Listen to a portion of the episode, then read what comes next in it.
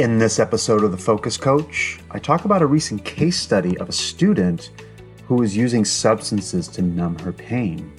I unpack the session that I had with her and also show that I brought it to the class with her permission to expose collective wisdom on it and to help this person thrive and take her life to the next level. Stick around and let's get started.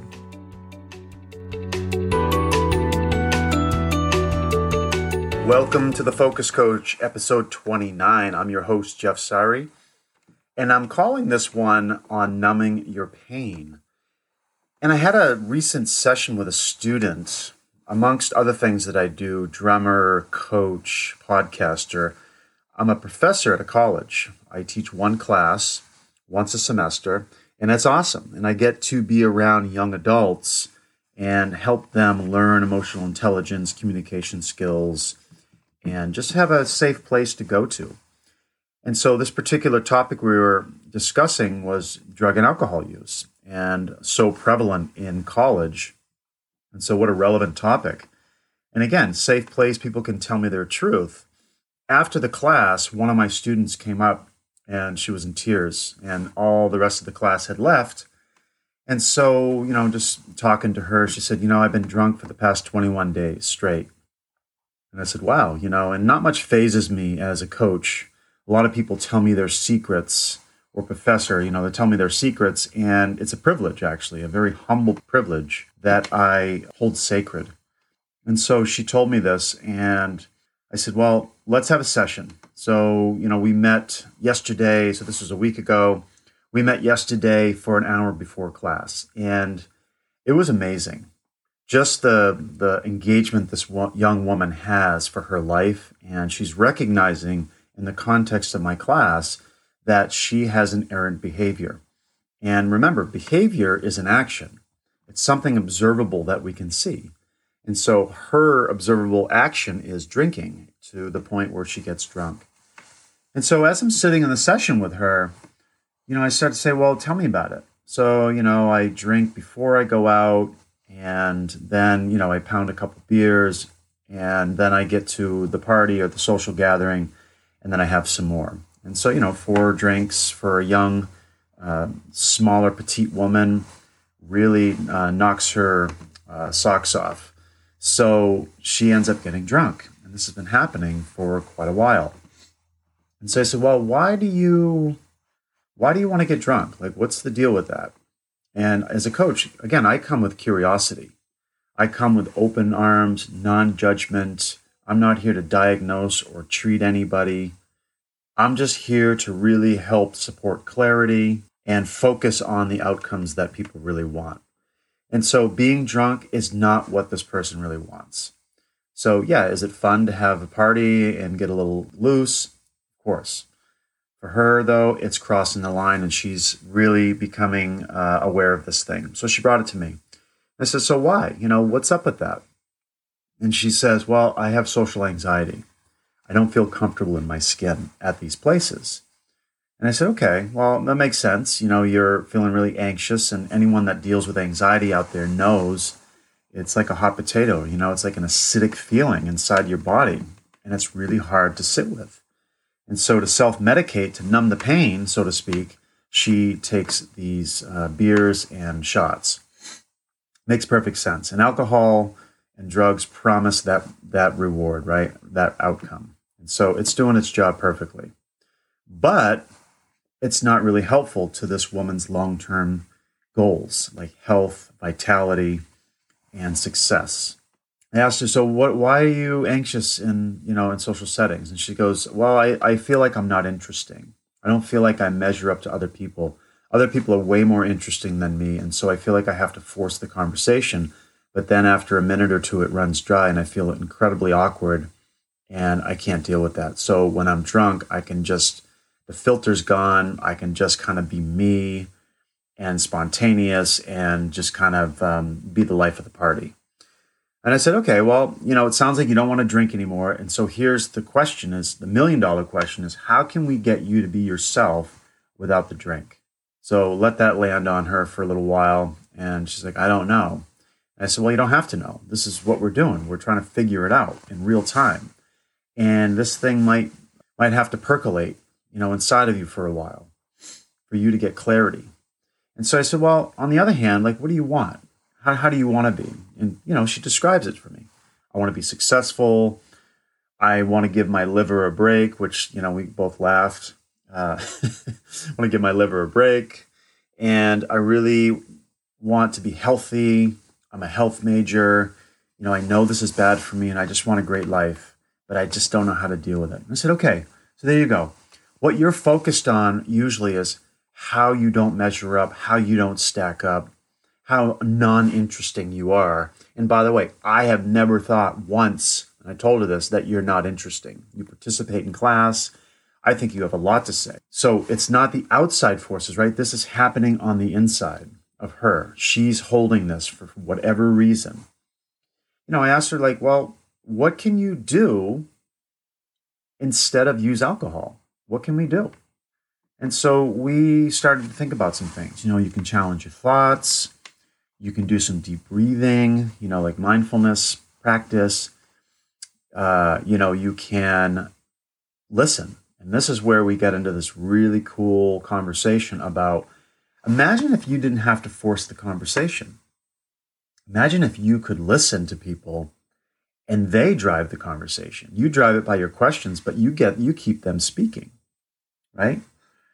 So she goes, What do you mean? And so I said, Well, let's do a little practice. I said, I want you first, let's define listening. And so, you know, we said good body language, you know, 100% focused on the person, good eye contact, you know, really seeking to understand, really interested. And I said, You know, do you have all those things? She says, Yes, I'm ready to listen. I said, Okay. I said, You know, I'm a drummer, I'm a musician. I want you to just start asking me questions. And then when you ask a question, I'm going to answer it. And when I answer it, now you have more information. You have the answer to your question, but you also have more information to then formulate other questions, right? And so as we go along, I'm going to say things that you can hold mental notes on that you can come back to. And it doesn't even have to be about music, it could be about something else that pops out. So we started talking about my drumming past, and she's like, you know, well, where'd you go to school, and how did you get into drumming, and how did you start your band, and you know, where have you played? And this led us to about five to ten minutes of discussion. And so, you know, I stopped and I said, you know, how was that?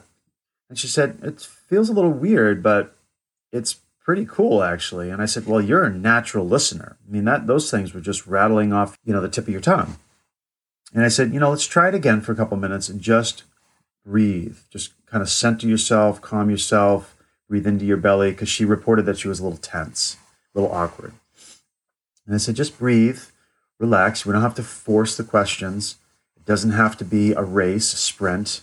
This is the long haul. So just take your time. And so we just slowed it down a little bit and we resumed for two or three minutes. And she reported that that was very interesting and that she could actually try that in a social situation to keep conversation going. Because remember that was part of her deal was i feel really awkward that i can't keep conversation going because i don't think i'm interesting.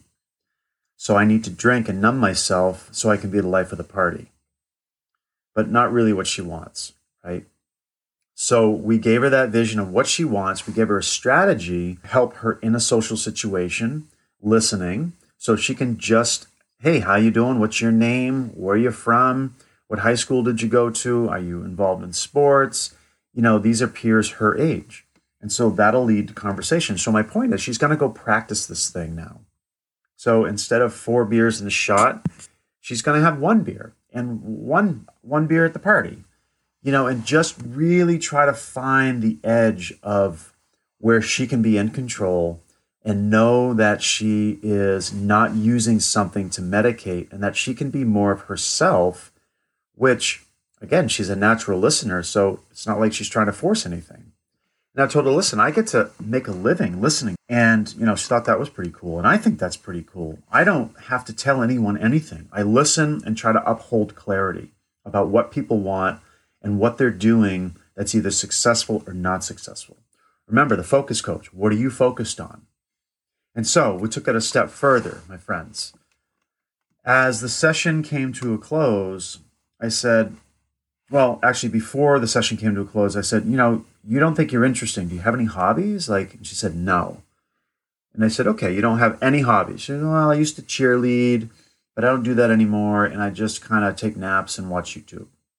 I said, okay, well, do you want to have hobbies? Like, do you want to try new things?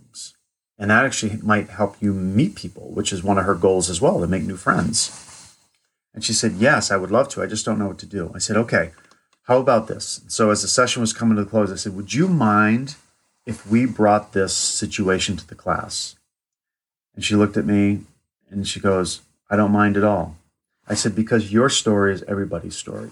It may not manifest as being drunk for 21 days, but it might manifest as procrastination or avoidance or some other negative behaviors that are not giving you the outcomes that you want.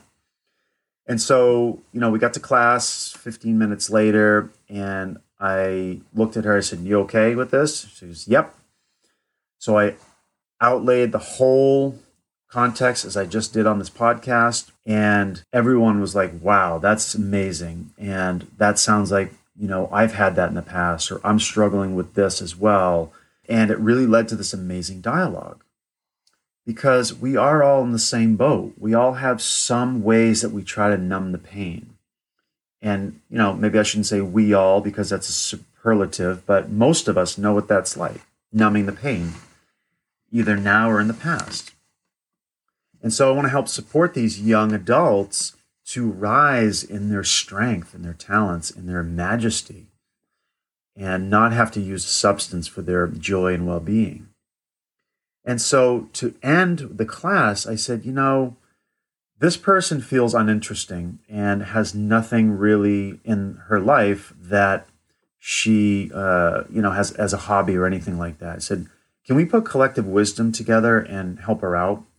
So we had the whiteboard full of ideas, you know, going for hikes because it's so beautiful in New Hampshire right now, cooking. She wants to get into nutrition, you know, different clubs on campus that she could research, dancing, and, you know, all sorts of different things. And then what magic happened was some students actually said, Hey, I'm part of this. Would you like to join in? And that became a very supportive context for this young woman to say, wow, I might be interested in that. In a nutshell, this session was very powerful and it was about two hours in totem. So, you know, had the one hour session with the student and then asked her if I could bring it to the class, which she agreed. Again, it's always about safety and confidentiality for me, but she was willing and uh, wanted to put this out there and reported that it was actually awesome that she was able to get this out of her body and you know onto some someone that really uh, listens and cares about her and not only me but the class and so then she came away with actual strategies to do something different folks and that's the whole point of this is trying something different sometimes to get the result that you want. Drinking is not going to give her a, a, a life of well being and success. Now, maybe alcohol has a part. I love to drink here and there. I love red wine or whatever, but it's not the thing. It's part of life. It's not the thing, right? So we got to be careful with these things because they can rule our our experiences and we can rely on these things to numb our pain in closing, you know, what's wrong with anxiety, right? What's wrong with worry? It's there. If you're trying to cover it up, then you're not really addressing why it's there. And for her, she's like, I'm not interesting. I feel less than. Well, how cool is that to do battle with that instead of masking it with the drink, right? So, thanks for listening, everyone. I hope you found value from this podcast today. I had to get it out to you. It's hot off the press.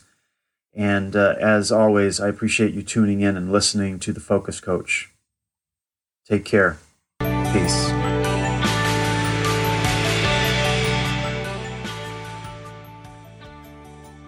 Thanks so much for tuning into the Focus Coach. I hope you enjoyed the podcast. Click subscribe, comment on the post, and share it as well. Also, go to www.workplaceculturesolutions.com slash tools to get your free downloads and worksheets. And as always, peace.